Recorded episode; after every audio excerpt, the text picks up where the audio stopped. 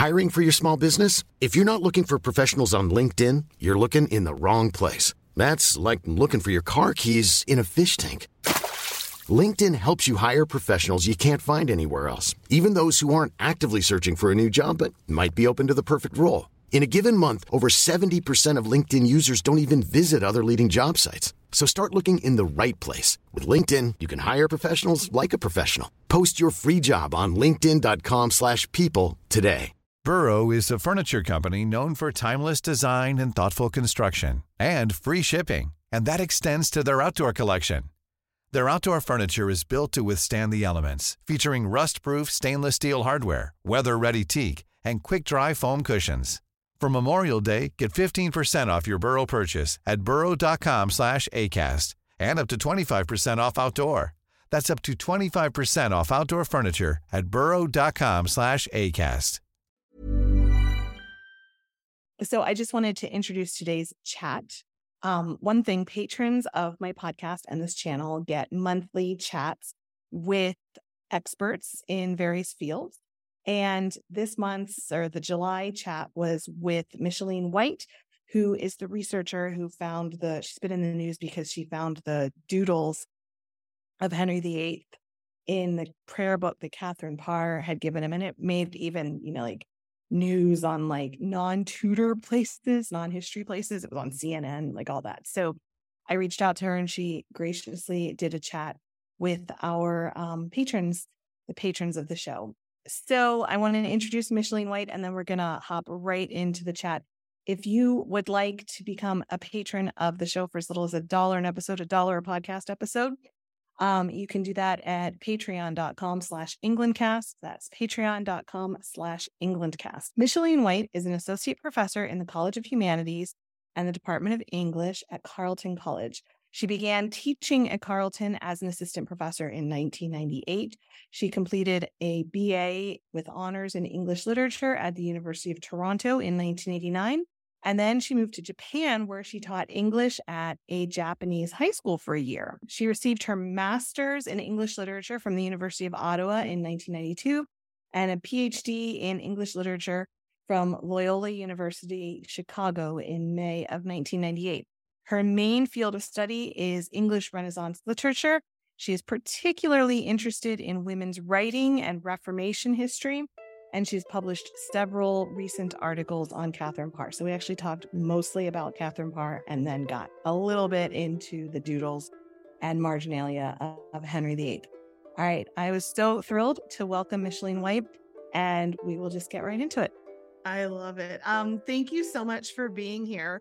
Um, like I just said before we started recording, I, of course, found you because of all of this news you've made with Henry the Eighth and these doodles, and it's been all over, you know, the news and everything. But you, I feel like I should have known you before because you are, are doing all this amazing research on Catherine Parr, um, and you, we kind of know the same people. You taught, we're going to bring up Dina, you know, perhaps.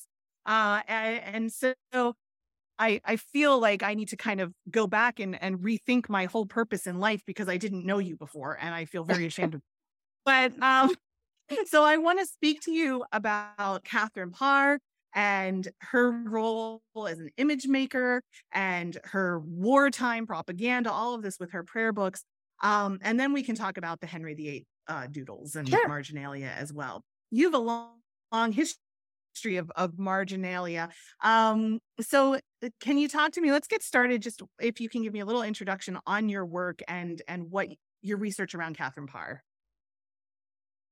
Yeah, so I had worked for many years on other women writers, in fact, very obscure women writers. That's what I wrote my thesis on. And um, but at, at one point in my, I was starting to work on Elizabeth Tyrwhitt, who was one of Catherine Parr's ladies in waiting, and she also published a prayer book. And I sort of thought that I would spend a week, uh, that I was on sabbatical in the U K, that I would spend a week sort of looking at Catherine Parr's Psalms or Prayers, because I thought it might have something to do with Elizabeth Tyrwhitt. And um, then I went down a ten-year rabbit hole into the world of Catherine Parr and actually never published my work on Elizabeth Tyrwhitt. But um, yeah, so so the Psalms and Prayers sort of attracted my attention immediately. Um, some other scholars had done some great work on it, so... For those people who don't know it, it's the first book that we now attribute to Catherine Parr. Um, And it's a, it's a collection of psalms with two prayers at the end. And um, so, yeah, so basically I started doing a lot of different research and found things about the sources and the uses of texts and then the, the gift copies of that. So that's sort of one strand. I also became interested, though, in um, uh, in Catherine Parr's own marginalia. So there, there, she has written her signature in a couple of different books. And then there's a sermon, there's a Sammelband at Sudeley Castle. So that's a book that's comprised of six different books that are all bound together. So the word is Sammelband.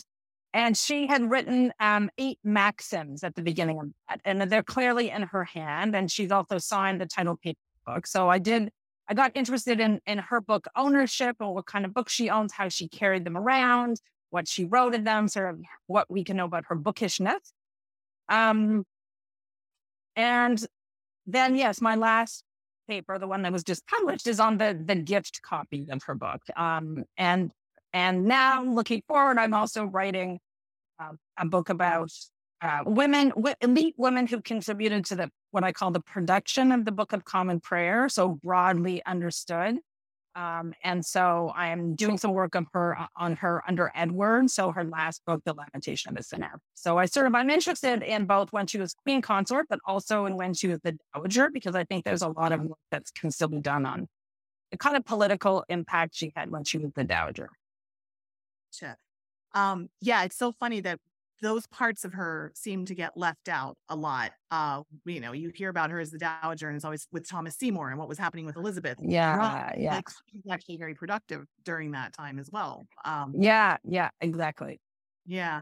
So talk to me about psalms or prayers, because, you know, you hear about it, and it's like the the thing about it being the first book written by a woman or published under a woman's name and all this, but It, it's really a, a piece of wartime propaganda, as I understand it. Can you give me the background of that? Yeah, so there, her first two books sometimes even get confused. So the first thing that was published in fifteen forty-four is called the Psalms or Prayers. And that has only recently actually been attributed to Catherine Parr because her name is not on it.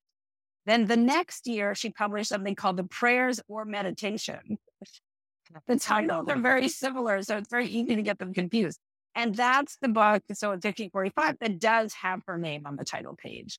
Um, and that's the book that, um, uh, you know, that you often hear in the news that she was the first woman to publish a book with a name. But she had already published a book in fifteen forty-four. It just didn't have her name on it. Um, so that's what I became really interested in. It's a very long book. So her second book is actually quite short, but this first one is, is very long. It's about two hundred pages. And it's a translation from Latin of a book by Bishop John Fisher. We took, talk about that a bit more in a second. Um, so it, it's comprised of what are called psalms, but they're not actually biblical psalms. If your listeners know what biblical psalms are, these, these are actually kind of original prayers that are made up of verses from the psalms that have been stitched together. So there's a scholar called Susan Felch who refers to them as collage psalms, which is a really great way to think about it. So I give you some different verses from different psalms and stitch them together to make these original prayers. That's what Bishop John Fisher did. So they're originally in Latin, and there are seventeen of those. Um, and then the the last, uh, then there's a prayer for the king, which is historically very significant, and that's one of the things that I published on. And then the last prayer is a prayer for men to say going into battle. Um, so that's the, that's what the, the, um, that's what the contents are of that particular book. And then can you tell me about the backdrop into which this was published? Because that's significant, right? Yeah. So, um, I mean, so Susan, I'm sorry, I just should mention Susan James is the first person who, who argued that this book was translated by Catherine Parr. And she did a great job of outlining all of the verbal echoes. She also pointed out that there's some book bills where you can see that Catherine Parr ordered psalm prayers on May of a date that we assume to be fifteen forty-four, and that she was praised in print by other people for having produced godly psalms and meditations with her own pen, right? So I think we can confidently assert, um, and everyone sort of since then has agreed with Susan James on that point. Um, so the context But but so people had always sort of said that certainly the last two psalms were, uh, the two prayers clearly alluded to the war that was going on. Um, But what I found when I started looking at this, I was like, well, if there's a war going on and Catherine Parr is very busy, right? So, you know, what is this book about? And it was so frequently published. And I, I just became very interested in the context. So the context is a wartime context. Um, three weeks after Parr married Henry, he declared war um, against the French. And then six months later, he also de- renewed the war against the Scottish. The treaty whereby Edward the Sixth was supposed to marry Mary Queen of Scots fell apart, and so Henry declared war, or the Rough Wooing. And that's, um, yeah, okay. Yeah. So, you know, it's a wartime context. Um, Henry have made an alliance then with the Holy Roman Emperor to make war against the Scottish, the French, and the Turks. Um, so, you know, there's a lot of negotiating that's going on at this period between the Holy Roman Emperor and Henry about what the nature of their alliance is going to be, how they're going to attack. There's all this horse trading, like how many cavalry is each person going to contribute. There's all this, um, you know, bartering kind of. And we know from their Calendar of State paper, Spain, that Parr was, of course, um, very active in being hosting, right? There were all these envoys coming back and forth. And so they're There are letters that talk about how she was hosting and she was so gracious and she would send her greetings to the Holy Roman Emperor, et cetera. Then then I started, so I sort of became very interested in this wartime context. And then if you actually look at the content of the Psalms very carefully, you realize that they're perfectly designed for a wartime context. So the first four Psalms are asking God for forgiveness. So they're Psalms of repentance. The next group of Psalms ask for wisdom. Then the next Psalms ask God to destroy your enemy, right? And there, there are like six of these, or even more than six. I can't remember the exact, maybe eight of them, um, you know, really invoking God to like come down and smash his enemies and burn them to shreds and destroy the rebels. And, and then the last Psalms are sort of preemptively thanking God for having destroyed your enemy. So once you sort of have it, really look at the content of the Psalms in great detail and then put it in the context, it becomes, I became convinced that the best way to talk about this book is as a piece of wartime propaganda. So, you know, and also just to understand that, I mean, in the early modern period, it was widely understood that to win a war, you needed to have a good military, but you also needed to have God on your side. And praying to God for repentance and help was part of any monarch's, any country's sort of wartime strategy. So there are other texts that I cite in my scholarship about other people talking about, there's a guy called Thomas Becon, and he's writing about the contemporary world. He's like, we need to be saying prayers at all of the services, asking God for forgiveness and helping us win the war, right? And so when you when you see it in that context, it becomes pretty clear that Henry knows that he needs to do this. And in fact, at the very same time, he asks Thomas Cranmer, or he allows Thomas Cranmer to produce an English version of the litany. And the litany was a prayer used also in wartime to ask God to help you in the war. So Henry sort of, Cranmer is doing this in the public sphere. And then Catherine Parr is issuing a book that Henry subjects are supposed to use to, you know, to to pray that God will help with Henry win the war. And I want, hi, Mary, by the way, who just popped in. And I want to um, ask also about like, yeah, how this would have been used. This was designed for people, for individuals to pray themselves, right? Like, is that, yeah. this yeah. have been distributed? How would this have gotten to people? Yeah. So that's a, that's a great, I mean, it's always, It's always so uh, interesting to try to imagine how certain books were used, right? So the book was printed by Thomas Berthelet, and Kimberly Coles has pointed out that, you know, he's the king's printer, and anything printed by him is sort of, you know, that the king wants you to take this seriously, being issued by the crown, right? So again, it's interesting to think about Parr doing the labor behind this, but it's it's part of her labor as part of the crown, right? Yeah. Um, So it would have been sold at Thomas Berthelet's bookstore, which was in Fleet Street, I think. And so people would have been encouraged to, you know, to purchase it. It would have been for sale. Uh, people who flipped through it would have seen it was relevant to a wartime context. And it was very popular. I mean, uh, both Susan James and Kimberly Cole point out that it was it was a bestseller, right? So now I think it's sort of, it, in its first printing, obviously, the war is the immediate context, but I think it's quite a book, and actually when it was originally written by, by Fisher, the enemies could be spiritual enemies, right? So even once the war is over, it's possible to continue to use this book in a more allegorical way, right? To think of the enemies as just spiritual. And we obviously in fifteen forty-four, there are real enemies, right, that you want God to destroy. Um, so that's one way that it would have been read, right? Now, those people reading it who just bought it may not have known that Parr was the translator, right? Unless you sort of had connections at court. Um, but like recently, they found a copy of the Psalms and Prayers, again, in a Sammelband, three books that were, they were found in a, they were found in an archive in Faversham, but it's clear that they were found in the nineteenth century, stuffed up some chimney. And so like, but the book made it all over the place, right? And it, it is it is an Edwardian copy of this book. So um, so that's one way that people read it. But then, like my most recent work research talks about the gift copies of the book. Yeah. And so that would have been a really different readership, right? So Parr and Henry make these deluxe, gorgeous copies. They obviously give them to select people probably involved with the war.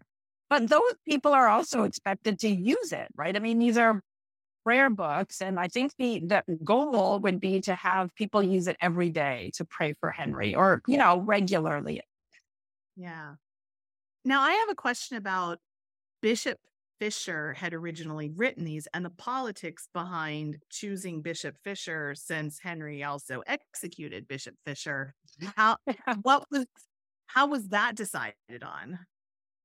Yeah. So great question. And, and, you know, we can just hypothesize about that. But, um, I mean, I sort of, you know, so, so a couple of people, so Susan James, the first person to sort of argue that this was Parr, suggests that, um, so Parr's almoner was a man called George Day, and he had been uh, Fisher's chaplain. Mm-hmm. So she sort of suggests that Day may have been very mm-hmm. influential.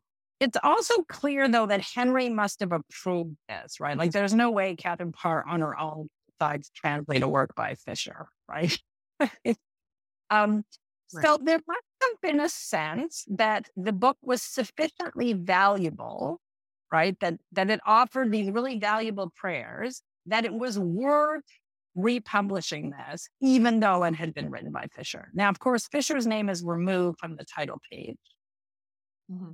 Um, but, um, you know, I also, I floated at one point, uh, an idea that it's, um, it's possible that, that this may have also, that Henry may have also seen maybe as a side benefit that this might have pleased the Holy Roman Emperor, Charles the Fifth, because he was the nephew of Catherine of Aragon and, of course, had been a supporter of Fisher. He would have been very sympathetic to Fisher, right? So Fisher refuses to take the oath of supremacy.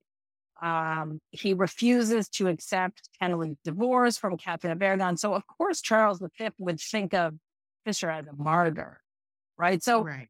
There may have been another benefit for Henry is that, you know, this is something that Charles the Fifth would probably approve of, right? The translation of this book. But, but it, it, is, it is a really odd choice, isn't it?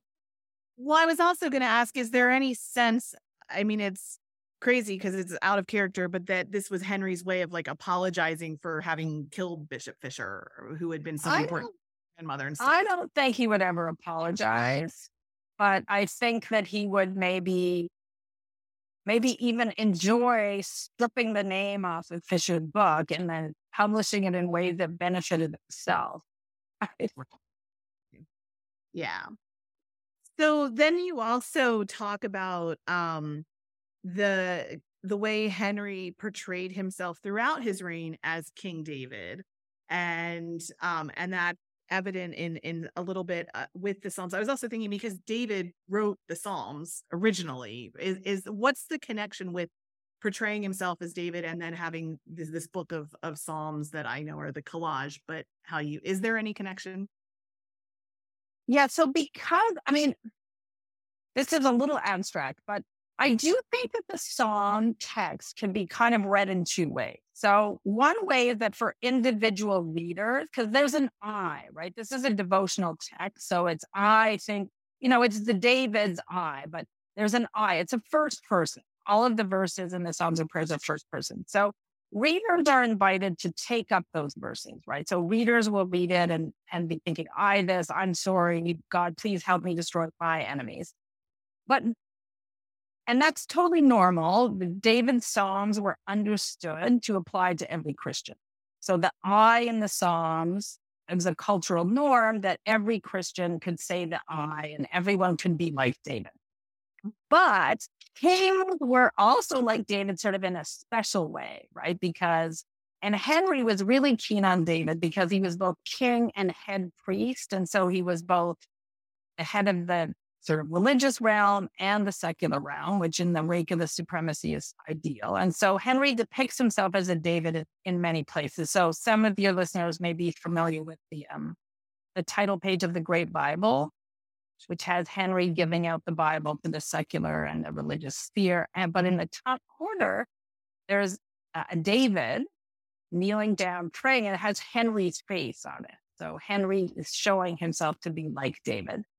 Um, he, David, uh, sorry, Henry also had a very famous Psalter, which has been digitized, and people can look at it on the British Library website. So it's a Psalter that he had, but there are these um, illuminations, and in them, Uh, David is depicted also like in one place with Henry's face. So there's an image of David fighting Goliath, and the David is has Henry's face.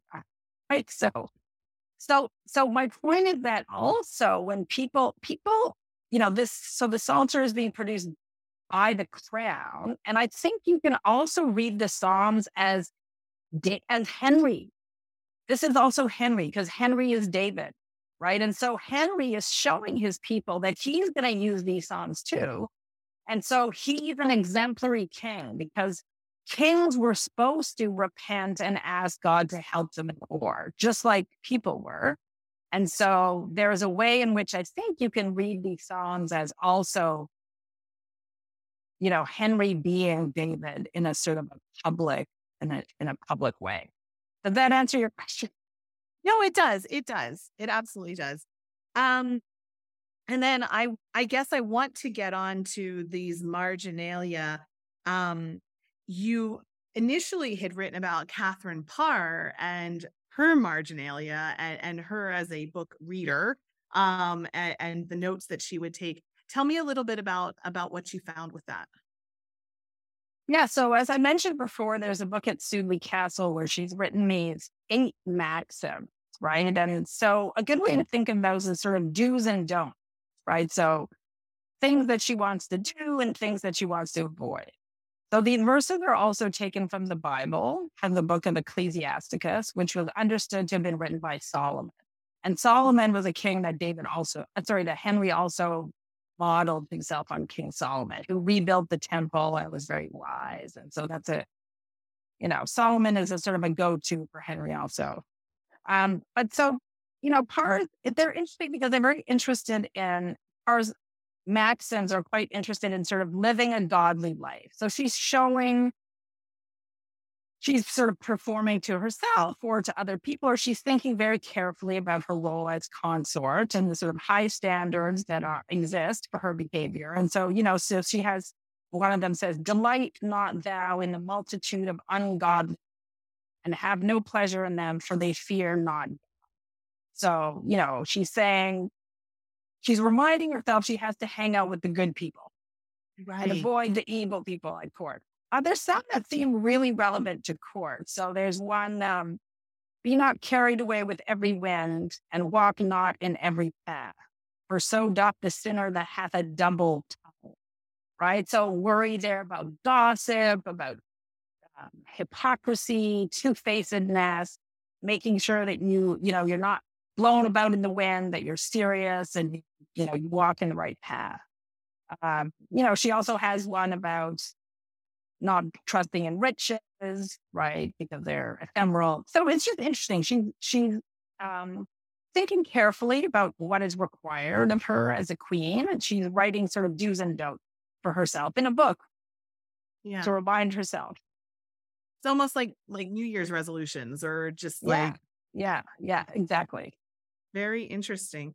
Um, I want to also, that reminded me that I, I haven't asked you yet, about the prayer for the king, which was actually on my list here to ask before we started talking about marginalia. But that is, um, as you were talking, I just remembered, I wanted to ask you about the, the prayer for the king, which has been included in the Book of Common Prayer, is still part of the Book of Common Prayer.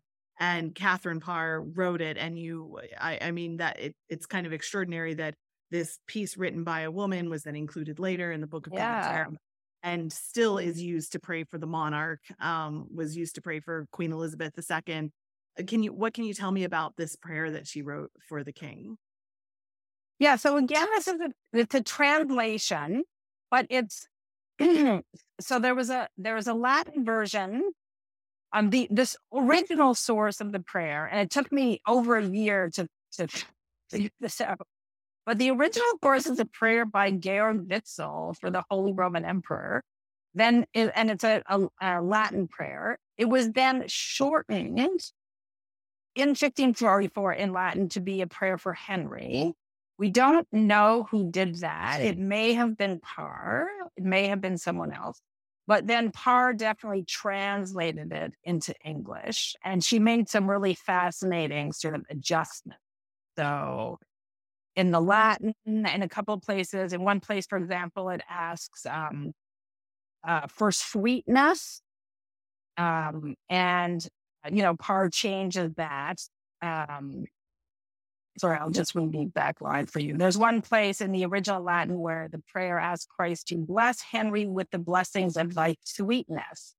And she gets rid of the sweetness and says that, uh, endue him plentifully with heavenly gifts. She also sort of increases his, you know, the original sort of says, um, you know, bestow on him length of days. And she asks, or grant him in health and wealth long to live. So she's focused a little bit more on his health, which is not surprising. Um, anyway, she just sort of like amplifies things. She makes him, Henry sound a little more ferocious than than the Latin original. So. So it's it's wonderful, right? We can think of her there as being involved in, like you said earlier, Henry's image making, right? So every word matters. And it's clear that probably in consultation with Henry, Catherine made a couple of changes as she went along to make the prayer like exactly what Henry wanted at that exact moment from his subjects who are praying for him. Um, and then it's, it's clear that the prayer um, remained popular. So it was reprinted every time the Psalms or prayers were reprinted. Parr also included this prayer in her second prayer book at the end. So she reprints this prayer for the king. It was still used under Edward. So once Henry died, the Psalms or prayers continues to be printed under Edward. It's just switched to say Edward. Um, and then what's so fascinating is that uh, when Elizabeth comes into power, Uh, in fifteen fifty-eight, there's a sort of a six-month window before the Catholic liturgy can be repealed and the Book of Common Prayer put back into, made mandatory again, right? There's this sort of same thing happened under Mary, right? There's this sort of window where it's clear that the monarch is going to change religions, but it just takes a while for the legislation to catch up with this.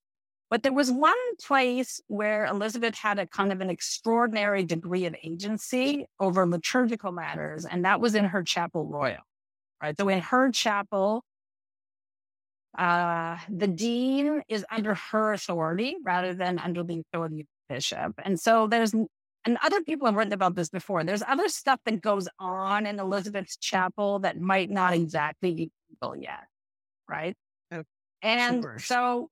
one of the first things that she does, and this is something that hadn't really been remarked on very much yet, is that she has the English litany said again in her, just in her chapel, even though the Latin liturgy is what has to be used everywhere else, but just the litany in English. And if you look at the text of the litany, though, what's astounding is that Parr's prayer for the king has been inserted into that litany, but now it's the prayer for the queen. And it's been edited a little bit. And I argue that, you know, maybe Elizabeth edited it, right? It's definitely edited in ways that she would have liked. Um, and so, again, in terms of thinking about sort of Elizabeth's formation, you know, lots of people are interested in, you know, the sort of different people who influenced Elizabeth. And there's been a, a recent book about Anne Boleyn and her influence on Elizabeth, which is excellent. Um, but another thing I think we could talk about is Parr's influence on Elizabeth and the fact that, you know, Elizabeth goes out of her way to institute a new prayer for people to say for her. Um, and the prayer she chooses is the prayer that Parr had written for her father, right? Yeah. So clearly this prayer had a big impact on her, and she wanted it to be the one used for herself. And so it's introduced in the Chapel Royal. But then when the Book of Common Prayer is finally printed in June, it's also in there, right? So so in other words, she was using this new litany with Parr's prayer sort of six months ahead of everyone else. And then it becomes legal later after the um, English Civil War, and when the Charles the Second was, you know, restored, when the monarchy was restored, that prayer was moved from the litany to be said twice a day instead of occasionally. So it became part of morning prayer and evening prayer. Interesting. So yeah, so her legacy, I mean, you know, the fact that Parr produced this prayer through translation, but she made lots of edits and stuff. And then Elizabeth probably edited it also. But to have this prayer that was really like produced, shaped, edited by these two queens is that's still used today is is amazing. Yeah. And um, something else you we you kind of touched on it, but talking about Bishop Fisher publishing that work as a nod to the emperor, uh, Georg Witzel, who wrote that prayer, he was a Catholic, right? Or he had been a Catholic, then a Protestant, then back to being a Catholic. So could yeah. that originally have been like another nod to the emperor? Um, yeah. Yeah, I definitely think so. Yeah. I think, and also, I mean, if you, yeah, so it's definitely sort of a gesture and homage. Mm-hmm. And also one of the things I think it does is it means that the people in the Holy Roman Empire and the people in England are sort of sharing this prayer for their rulers, right? That there's a, there's a kind of a shared devotional energy there, which I think would have been important. Yeah. So beautiful. Because, I mean, it's just like this little microcosm in this age of these religious wars and, and people tearing each other apart, literally, that you have this little piece of um, people figuring out a way to get along, I suppose. Yeah, yeah, yeah.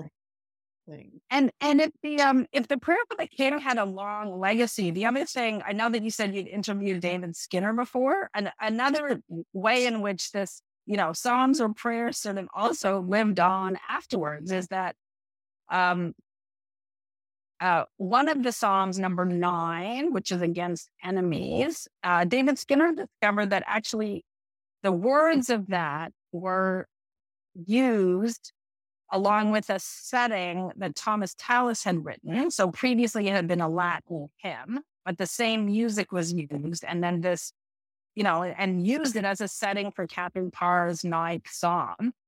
Um, and he hypothesizes that this was probably, you know, performed in a grand ceremony sort of around the time that the second edition of this of this book was published, which makes a lot of sense. It was right at the beginning of the war. It was during, there were, there were three days before Ascension where there were lots of rituals that would have involved the war. And he he hypothesizes that it was probably, you know, performed in this in this grand thing. And, and this is a piece of music that, you know, people still listen to, um, that even though I, I guess maybe the English version of it sort of dropped out of use, but the music continued, has continued to be played forever. And then recently he did a recording, Parr's, yeah. Parr's version, and it just makes us realize how important she was to the war effort, right? That she, I mean, people uh, always knew that once Henry left and that she was the regent, that she played obviously a really significant role as regent while he was away. And, you know, she wrote letters explaining to him about how she was dealing with different logistical issues about the war, like sending over cannon and mustering men. And, you know, she was she had half the Privy Council with her. But what this book shows us is that she was involved in the war before Henry left in a really central and important way. And, and to me, it sort of transformed really the way I think about Parr. Um And Henry's attitude towards Parr. Yeah. Yeah. That's, that's really amazing. And I love all this new research on her just in the last, you know, ten years or so, because when I first started reading about Henry the Eighth and his wives, it was Catherine Parr was the nursemaid who took care yeah, of him at the end. Yeah. And um, oh, that's such a kind of, I think, Victorian like invention yeah. of her. And, and she's yeah. just so much more. She wasn't even that, right? And um, and it's so interesting to see all of this new stuff come out about the role that she played. And she was like a master P R person with, with this, it seems. Yeah. Um, I mean, yeah, one of the things that's so interesting actually is, you know, so so the Prayer for the King, people had often just sort of assumed that she had written that. And the same thing with the prayer for men to say going into battle. But one of the things that that I, I sort of discovered in the course of my research is that they're actually both translations, which makes them more interesting, because then you can see that it's like, you sort of say, well, why Georg Witzel? And then you sort of, once you realize it's Witzel's prayer, it becomes more interesting, kind of, because then it's part of this negotiation, it's part of this diplomacy. I mean, Georg Witzel was actually at one of the uh, meetings in Europe where they, where the emperor got permission from the other Protestants to make the alliance with Henry. So he was, they, Witzel was there, and I couldn't help but thinking, maybe that's how they got his prayer book, right? Back to England, was it was somehow came back from that. And so then Parr was responding to the sort of international diplomacy in ways that, you know, so her prayers are both about England, but they're also about England's relationship with, with the ally. And and sometimes when you find that something's a translation, sometimes people say, oh, that's kind of disappointing because it means that the person didn't write it themselves. But for me, it was the opposite. Realizing yeah. that both of those prayers were translations actually made them way more interesting. It just opened up new avenues and provided new insights about Parr and what she was doing and what Henry was doing. Sure, sure. All right. Well, look, I want to be mindful of your time, and I want to make sure we talk about um, about this new research, because that's what I initially wrote to. So Henry the Eighth's marginalia in this prayer book that had been a gift from Catherine. And and how did you discover it? And what does it tell us about Henry in his final couple of years? Yeah, so I I I learned actually from some of the footnotes. Janelle Mueller has produced this sort of a scholarly edition of all of Catherine Parr's works and letters, and I highly recommend it to anyone who's interested in learning more about Parr's writing. Um, and she had a couple in her edition. As part of the, her commentary on the Psalms of Prayer, she pointed out that she had seen um, two gift, some gift copies, that there were gift copies. But she didn't describe them in great detail, but I had learned from them that there was a painted coat of arms. So I was just, I was interested. And so I tried to locate the gift copies, not thinking that I would write very much about them. But then when I learned that there was one in the Wormsley Library, so I saw the one, um, yeah, so I learned that there was one at the Wormsley Library. And I asked if I could see it. And this was one that Janelle Mueller had not seen. And um, I mostly just kind of, I said I'd be there for about fifteen minutes. I just really wanted to look at this coat of arms. I was interested just to see the quality of the book. And it's gorgeous. It's printed on vellum. It's hand illuminated. The coat of arms of Henry's is just stunning. Um, but then I thought, well, I should look at every page before I leave, right? Come all this way, I should really look at every page. And yeah, it was about sixty pages in or something. And I saw a little manicule, a little hand written in the margin. And some of your viewers and listeners may not know this, but in the early modern period, lots of readers wrote uh, like what we would call post-it notes, or like the way that they highlighted passages. Sometimes they did stars, sometimes they did brackets, but a very common marking was to draw a little hand. So it's an index finger, sometimes, you know, an index finger with the shape of a hand. Sometimes they have thumbs, sometimes they don't have thumbs. Sometimes they even have five fingers. Just a bit weird. Um, often they have these elaborate cuffs. If you just Google uh, manicule, sixteenth century manicule, you'll see that there are just hundreds of these beautiful hands. And people wrote them to emphasize passages like, this is important. I want to come back to this. This passage speaks to me. Um, and yeah, so there was a manicule. And then a couple of pages later, there was another manicule. Now, these are in very faint graphite, so they're quite hard to see. Uh, in total, I found uh, fourteen and uh, manicules, and then this other marking called the trefoil, which is sort of three dots with a bit of a squiggle. Um, another scholar has called them coals before. Um, yeah, so I was completely surprised and amazed. Um, now, one of the things you recognized them with Henry, or let me just you recognize that they were Henry. I did. Distinctive markings. Yeah, so I had previously, like that week, I was looking at Henry's manicules in a different book. Gotcha. And so as soon as I saw these, I'm like, these really look like Henry's. But anyway, so, you know, but I, I hadn't really been paying that much attention to Henry's manicules, the shape of them. I was more interested in this other research of exactly what passages he was marking. Anyway, so then I just realized I needed to do a really detailed study. And, and I You know, there are four sort of distinctive features about them, that especially the cuff. So there's a, a cuff on the manicules in the Wormsley Library book that matches very closely to the cuffs that Henry drew on all of his manicules and that are very distinctive. And the shape of the hand is very distinctive. I measured the size, the angle that he puts them on, and the and the pages are identical in both books. So on, on one side of the page, it always points down at thirty degrees. On the other page, other side of the book points up at forty degrees. And it's identical. Yeah. How funny. So what what do these notes that he was making, like how how can we, how do they help us understand him better? Yeah, so well, I think that, you know, it's hard to know exactly when he made them, but obviously between fifteen forty-four and then his death in January fifteen forty-seven, um, they show us, I mean, they're, they they clearly had certain things on his mind, right? They're not uh, widely varied, right? Mm-hmm.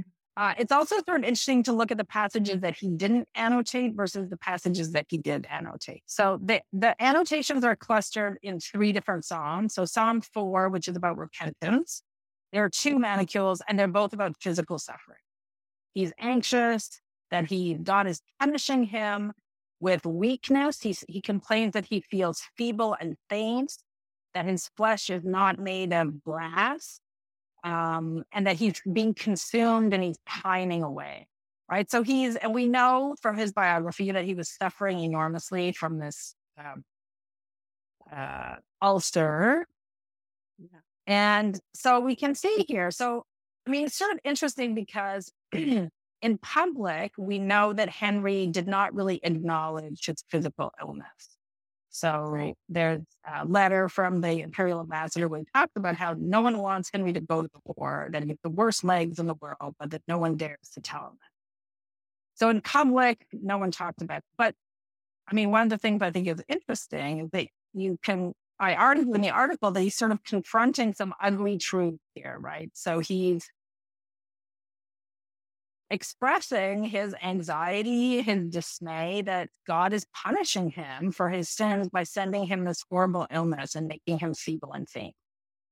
Um, but at the same time, and this is how I sort of read this marginalia in general, is that it simultaneously registers his anxiety, but it also, he's showing that he's also doing the right thing given the terrible situation that he's in, which is that he's turning to God and asking for help. So he's confronting and confessing his weakness, but at the same time, he's showing that he's exemplary and he's deserving maybe for God to heal him because he's doing the he's doing what you're supposed to do in this situation. The other right. set of manicules or markings deal with wisdom, which I think is interesting. So he's worried that he's sick, but he's also, they, they, A lot of the, the rest of the markings are all about, beside passages where the speaker is worried that he's ignorant because of his sinfulness and that he's been doing the, he's been walking in the wrong path. And the speaker is asking God to purify him, to send wisdom so that the speaker will do things that make God happy.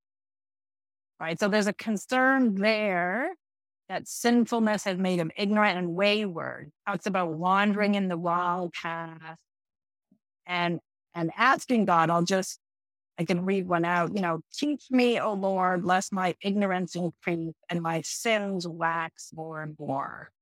Um, let thy spirit teach me the things that be pleasant unto thee that I may be led into the straight way, out of error, where I have wandered over wrong." Mm, mm-hmm. So really interesting, right? He's worried that he's on the wrong path, that he's made mistakes, that he hasn't been wise enough. But, you know, at the same time, he also has a bit of optimism. He says, like, "Let thy wisdom rule and guide my thoughts, that they may always please thee." Yeah. So despairing, but also hopeful. yeah, yeah, yeah, yeah. Interesting. So interesting. Um, I've I've taken up enough of your time here, a lot of your time. I, I appreciate you, you know, sharing all of this. Mary, I wanted to ask you, did you have any, um, if you have any questions, you can um, unmute yourself if you want to ask Micheline. Um, but if not, Mary. Well, thanks for coming, Mary. Yeah, yeah. Mary's a, a big, a big supporter, and uh, she's she's always around doing stuff with us, which is cool. So it was nice to see you, Mary. Thank you for being here. Um, and if you don't have any questions, then we will. I will just thank you, Micheline, for your research. Yeah. And uh, oh, and Mary says, chats here and says, "Thanks for the wonderful talk." Thank you for being here, Mary. Um, yeah, this was wonderful. I so appreciate you sharing your research and being so generous with your time. Um, where can people find your, is there any place where people can find, I know you're published in all the scholarly places. Is there a, a place where people who are just general listeners can, can find out more about all of this stuff you're doing? Well, I haven't, so I teach at, at the College of the Humanities at Carleton University in Ottawa, so people can always check my webpage. Um, I also tweet a lot. I'm at White Micheline, and I mostly retweet stuff about the Renaissance. I tweet about Catherine Parr and the Duchess of Suffolk and Queen Elizabeth and Mary Tudor, mostly about religious stuff, since that's what I work with. Yeah. yeah. Wonderful. So great. Thank you so much. Oh, um, it was really bad.